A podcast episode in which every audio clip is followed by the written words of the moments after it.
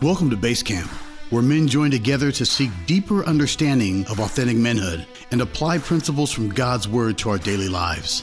If you're looking for the next level in men's ministry, join us and experience a life of Christian fellowship with men sold out for our Lord and Savior Jesus Christ. May God be praised.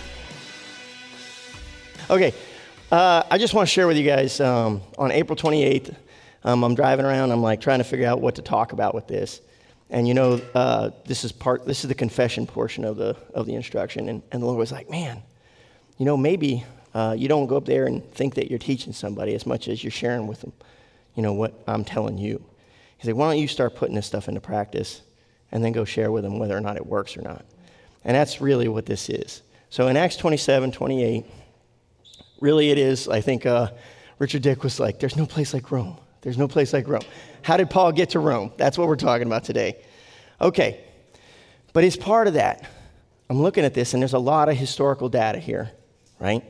But what I realize is that in the process of this, Acts 27, really from Acts 20 all the way to 28 to the end of the book, God uses our circumstances as logistics to transport us to decisive appointments. Then He uses our circumstances as tools to train and test our faith, our trust in Him on the way to and during these decisive appointments. And then finally, He uses those same circumstances to give us a testimony when we arrive there that validates the gospel. The gospel, my friends, doesn't change. Our testimony about the gospel is the only thing that will change, that validates it. Good story, right? It should sound familiar, right? Okay, the story arc should sound really familiar right here. Every one of these epic stories, we're talking about Luke Skywalker, we're talking about Star Wars, or Lord of the Rings, or Chronicles of Narnia. The reason that we love these kind of stories is because you have a pretty simple person, pretty kind of a low person, right? Or people that are grabbed and feel like they're pulled along by an outside force, more powerful than themselves, that they're set on a path toward destiny, right? And here's the crazy part en route to that ultimate destiny, that culminating event, there's a series of decisive appointments, and they're trained. Literally, they're trained or changed or tested by these intermediate decisive appointments that prepares them in ways so that when they arrive at that culminating event, they're a different person. They're more prepared. They're able to handle the decisive event that they were led to by an outside force. There's no reason, there, there, there's every reason to understand why this is entertaining. It's lifted literally from the Bible. The story of Luke Skywalker and Darth Vader, George Lucas took that from King David and King Saul, literally, when you read the, the story behind it, right? And then the other, Lord of the Rings, once again, borrowed from the Bible. Chronicles of Narnia, a direct, direct uh, lift from the Bible, right? There's a reason that we like these stories. So let's jump in. Okay? The, the, the, the facts of the situation, uh, what exactly happened that led Paul all the way to Rome. We start all the way back in Acts chapter 20, where Paul's warned that imprisonment and trial awaits him if you go to Jerusalem. Then in Acts 21, he's urged by the other believers don't go to Jerusalem. Sure enough, in Acts 21, there's a massive riot, and he is arrested in Jerusalem, just like they said would happen. Then in Acts 22 and 23, he, Paul gets a chance to testify before the Sanhedrin. Also in Acts 23, Paul, the Jewish leaders plot to assassinate Paul. Okay. Then in Acts 24, he gets to testify before Felix. Acts 25 and 26, he gets to testify before Festus and Agrippa. Then we catch up to where we're at now. Acts 27 is the story of Paul's sea voyage to Rome, his shipwreck, which takes up the bulk of the chapter, his multi week hurricane level storm, this part of it, which is kind of crazy, in the Mediterranean, right? He's shipwrecked on Malta. And then the final chapter, how does he get to Rome? And then imprisoned under house arrest in Rome for two years. Now, here's the best part nobody who reads this should doubt the historical veracity of it the dates and stuff like that, if even the, even the Jewish religious leaders who are the adversary of the gospel probably wouldn't argue with the historicity or the dates and the details of what Paul said. Now, they may argue with some of the miracles, with Paul being bitten by a venomous snake and surviving, or him predicting the uh, shipwreck or saving the lives of the crew. They might argue with that, but they're not going to argue with the historicity of this. Even people today, even your modern historians, have no reason to doubt this. There's plenty of ancillary uh, de- evidence to demonstrate the historicity of it. The place where they might uh, disagree, or will disagree, is what does it mean? Right? Think about that. We read stuff in the newspaper every day. Everybody agrees what happened. What does it mean is something completely different. There's one point of view, right? And that's Satan and the Jewish leaders. I got to tell you, when they sit down, they say, number one, if we have our way, killing Paul would be option A, preferred option. And they tried. I mean, they may even succeeded once. You know, they at least either, you know, got the crowd to stone Paul to death or stoned him to death. Either way, they were pretty close to success, right? If they couldn't kill him, what's a good second option? Over four and a half years of imprisonment. If you got to choose an option B, that's not a bad one, right? Get him off the field for a while. So I got to tell you, from their perspective, it probably looks like Satan's winning, right? God's losing, Satan's winning. Paul shouldn't have gone to Jerusalem. He was told he'd be in prison there, and he was. Okay, Paul's falsely accused. Sound like anybody that we know, right? Of a crime that he didn't commit. He's unfairly brutalized by a riotous mob. Paul's arrested in prison on false charges, even though the authorities say themselves that there's nothing really to hold him on. Okay, then he must have looked like a clown for appealing to Caesar. They're like, man, if he hadn't done that, he wouldn't, you know, he wouldn't still be under arrest. And ultimately, he's uh, uh, shipwrecked on an island. Somebody has to think at this point, God's asleep at the switch, or Paul's not the representative we thought he was. And then he's imprisoned, trapped in Rome under Roman guard for two years. It sounds bad, right? It's not good. Who do you suppose would agree with him? My argument is we would. If I was there, if you were there, and the believers that were there probably agreed.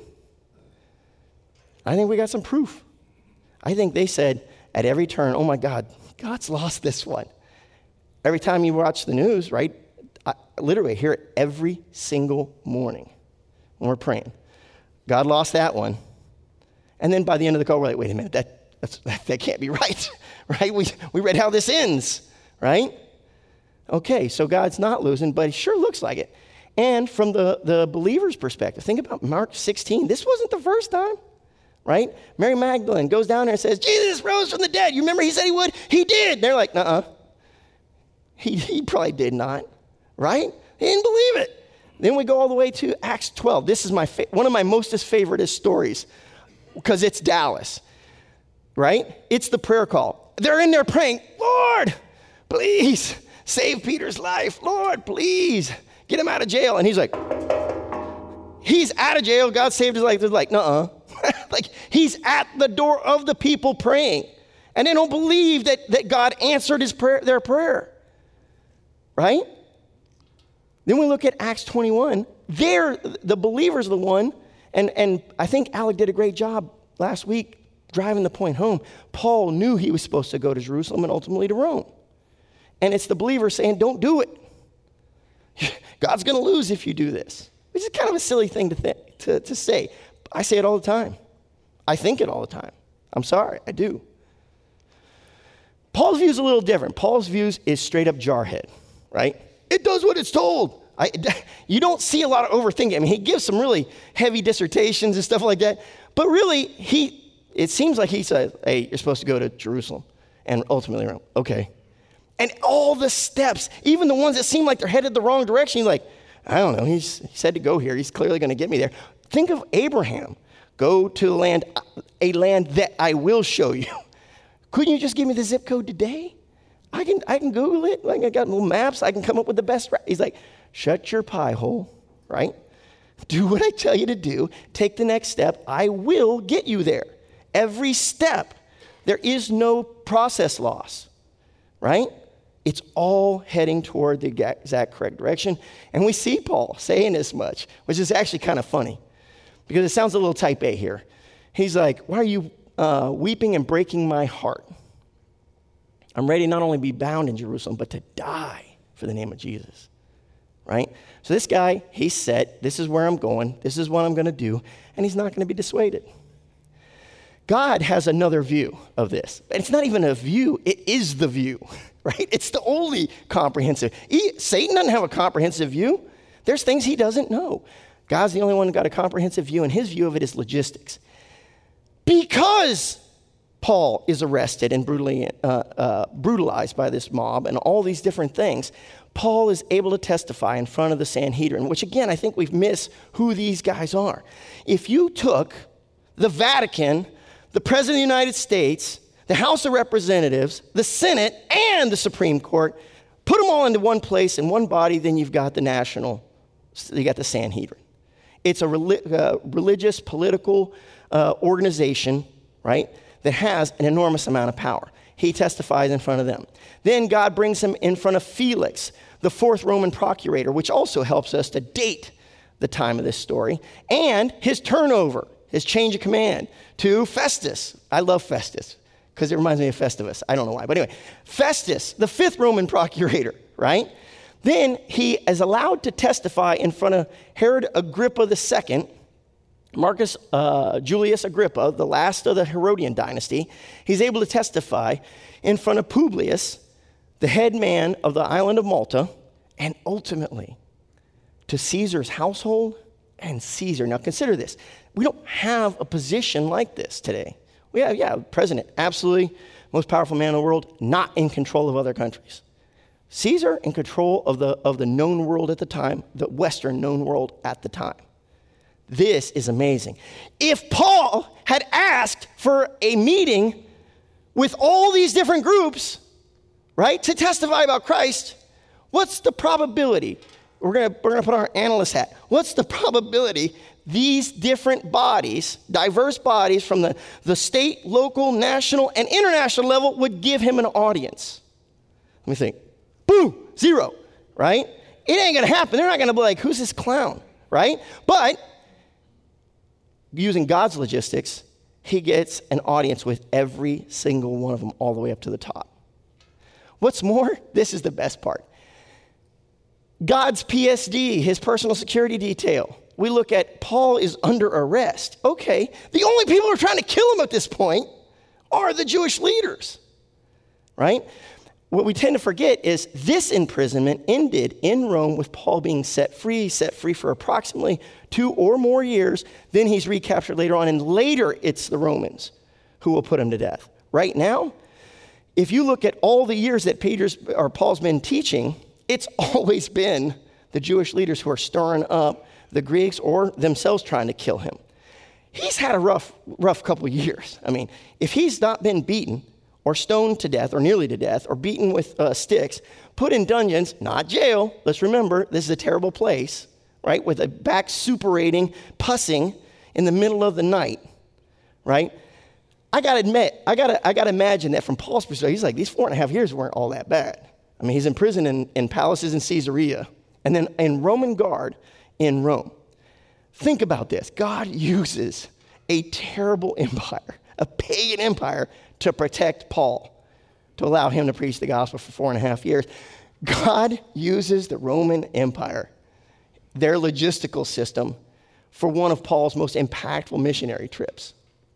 Think about this. For Acts chapter 27, we see this great debate, this great dialogue where you've got Paul on one side saying, well, we got to stay here in Fair Havens in Crete. We, if we go to Phoenix, shipwreck, terrible. Then you have the ship's owner and the ship's captain, who I would have thought would have been the decisive vote, saying, no, we need to go to Phoenix. The person who decides is the centurion. What that tells us about this is that the Roman Empire had the authority to commandeer vessels, maritime vessels, in the Mediterranean at this time for the, for the emperor's or for use in the emperor's name which means, indirectly, the emperor is responsible for uh, Paul's travel. He's like he's his little travel agent, moving him across, and can leverage any vessel to get him where God wants him to go. I gotta tell you, it's kind of awesome, right? And as a result, Paul gets to witness to people in Sidon, and Myra, in Fair Havens, in Malta, in, in uh, Syracuse, Rhegium, uh, Puteoli, in Rome. He gets to witness to three different ship's crews, right? One of them got to see all the miracles right? He got to witness to soldiers, Roman soldiers, who were with him for years, right? If you don't like Paul, imagine staying with him for years, okay? And be at different times chained to him. God uses Paul's access, a shipwreck, to give him access to the island of Malta. God uses his house arrest. And this is an interesting way of saying it. For two whole years, Paul stays there in his own rented house, welcoming all who wanted to come and see him, and he proclaimed the kingdom of God and taught about Jesus Christ with boldness and without hindrance. If I had to describe all the chapters that up to this point, I would not describe Paul's ministry as without hindrance. And yet, God uses the Roman Empire to provide him an opportunity to undo the Roman Empire, the pagan system of the Roman Empire, for years kind of awesome. The net effect of Paul's imprisonment is to transport him to key meetings and to keep him safe from those who wanted to kill him. Okay. But at the same time, God uses these same circumstances to train Paul's faith and to test it. And, I, and you know, this is a, a key phrase that, w- that gets brought up often on the prayer call. Faith that hasn't been tested cannot be trusted. And so what happens? Paul had to go to Jerusalem knowing that imprisonment awaited him. But he had to believe that God could use this for God's good. I got to tell you, that's not easy. Paul had to believe that even a shipwreck, which if I was Paul, I'd be like, seriously? We could have just landed. Just blow us over there. I mean, there's an easy, I believe there's an easier way to get us to go there. Couldn't you like Jedi mind trick them or something, you know? And then the ship's captain goes there? No, this is the way God wants it. And, it's, and again, it ends up being a key part of the story. But having believed God, this is the best part an entire ship's crew, right, and the soldiers and the prisoners on there are saved physically. And I gotta believe spiritually to some degree, right? We don't have that data, but I gotta believe it. Paul is bitten by a venomous snake. I, I thought, man, Lord, why, why add that one? I don't know, right? But he's bitten by a venomous snake and he shakes it off. And I got to tell you, I've seen snakes. They don't typically latch on, right? At least the ones I, I thank God I've never been bitten, but I've seen enough dumb jarheads playing with snakes, right? And they tend to bite and try to get out of there. Okay, Paul heals Publius' father, right? Then Paul is, spends two years under Roman guard, and each new test just adds to the testimony. And what are the results? So when Paul gets there, he's got a testimony because there can't be a testimony without the test. So Paul arrives there. You know his story went ahead of him. Think of all, all the military in here. Do you think that centurion didn't report it at every level up to his higher, uh, the higher people, or Publius, or all these different people aren't just constantly talking about it? So the story comes ahead of him. But also, think about Paul's demeanor in captivity. This is powerful to me, right? The centurion who's responsible for Paul's life. If Paul or any one of the prisoners escape, not only the centurion, but any of the Roman soldiers could be put to death for that, soldier, for that prisoner escaping.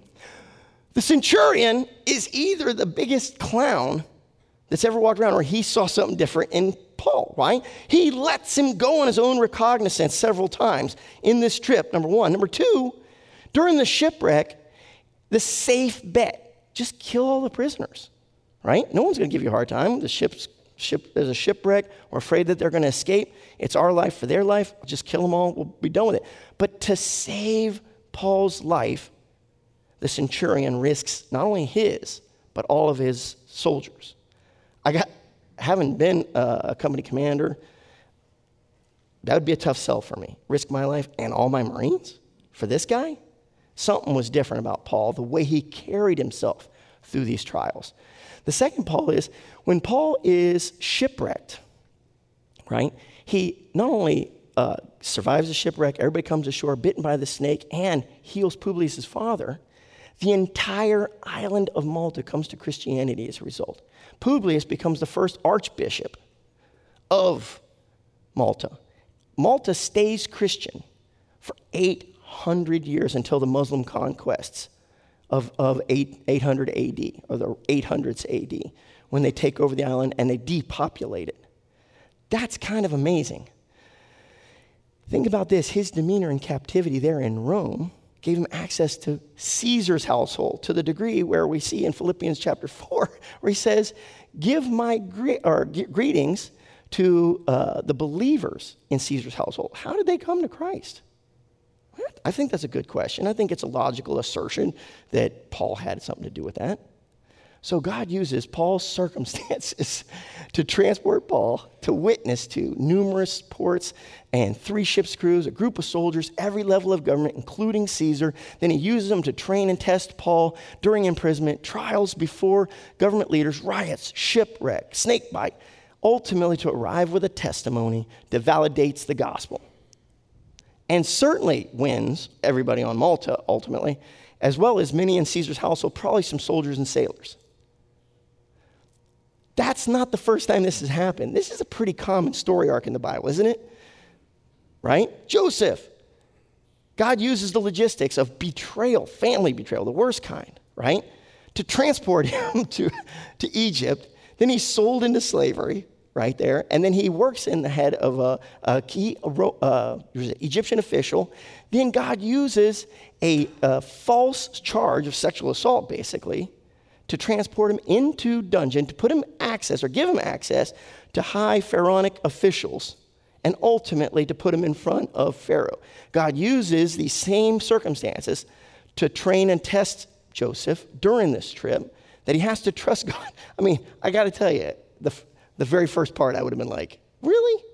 And we don't have any indication. The only indication that we have from Joseph is he was just told that his father, his mother, and his brothers would bow down before him, that he'd be important in his family. No indication that he had the idea that he's supposed to stand in front of Pharaoh. But he trusts God.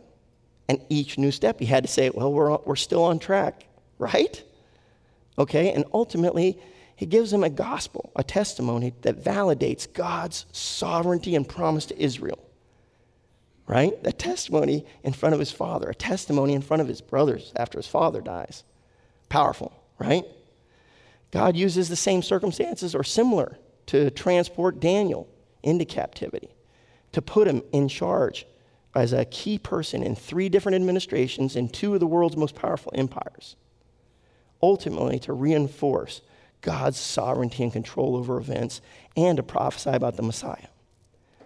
There's one other person that we should probably mention, right? Jesus. God uses him born to a virgin in a poor man's family. He's despised and rejected by mankind, right? A man of sorrows, familiar with suffering. He's trained and tested in every way, just like we are, but without failure. And he arrives with the testimony the gospel. That if you believe, that if you accept his death, burial, and resurrection to pay as payment for your sin, you can be saved. I gotta tell you, it's a great story, right? No wonder so many people have copied it. Here's my last part for you and for me. This is China Eastern Airlines flight MU 5735 in March of this year plunged to the earth from 29,000 feet, killed everybody on board. The picture next to it is a roller coaster. Now, if you were knocked out for whatever reason and you came to with a blindfold on and you're sitting in one of these two, the outside G forces, the outside, the feeling, all the data that you're getting would tell you would be almost identical in a lot of ways. If the guy on your right said, Nope, this, my friend, is a roller coaster. It's, it's, it is a little scary, but it's, an, it's part of an exciting ride that ends in you just having fun and enjoying yourself, and you come out of this just fine. Guy on your left says, Nope, it's a fiery crash. We're all going to die. How you react, how I react, determines who I believe. If I throw my hands up in the air, ah, we all to die, right? then I think that this really is a fiery crash. I believe the guy on my left. If, on the other hand, I throw my hands and they're like, woo, this is amazing, can't believe, you know, I can't, see, can't wait to see what the next one's like, then that means I believe it's an amazing ride. If we, if God tells us He's in control through some really terrible things, how we react to that is going to determine who we believe. Do we believe the world that Satan's winning, or do we believe God that He's in control? So God uses our circumstances to transport us to amazing places, decisive moments. He uses them as tools to train and test our faith and to provide us with a testimony when we arrive that validates the gospel. How we react in the middle of this, gentlemen, will determine who we believe him or Satan. So these are the questions that I like to leave, I'll be honest with you, leave you with and leave me with for the next whatever years I have remaining. But how has God used the circumstances of your life as logistics to move you to these decisive moments? How has God used the circumstances of your life to as tools to train and test your faith? And what testimony did He give you for when you arrived at these key points? Lord, I just pray that you please be with us. I pray that you would guide our discussions. I pray that, that I wouldn't be like a man who uh, looks in the mirror and turns away and forgets what I look like a couple minutes later, that I'd be a hearer of the word and a doer of the word, that we would all. Lord, I pray that you would season our discussions so that we're ready to go out and make a difference and that we would trust you with all of our most difficult times. We ask all these things in Jesus' name. Amen.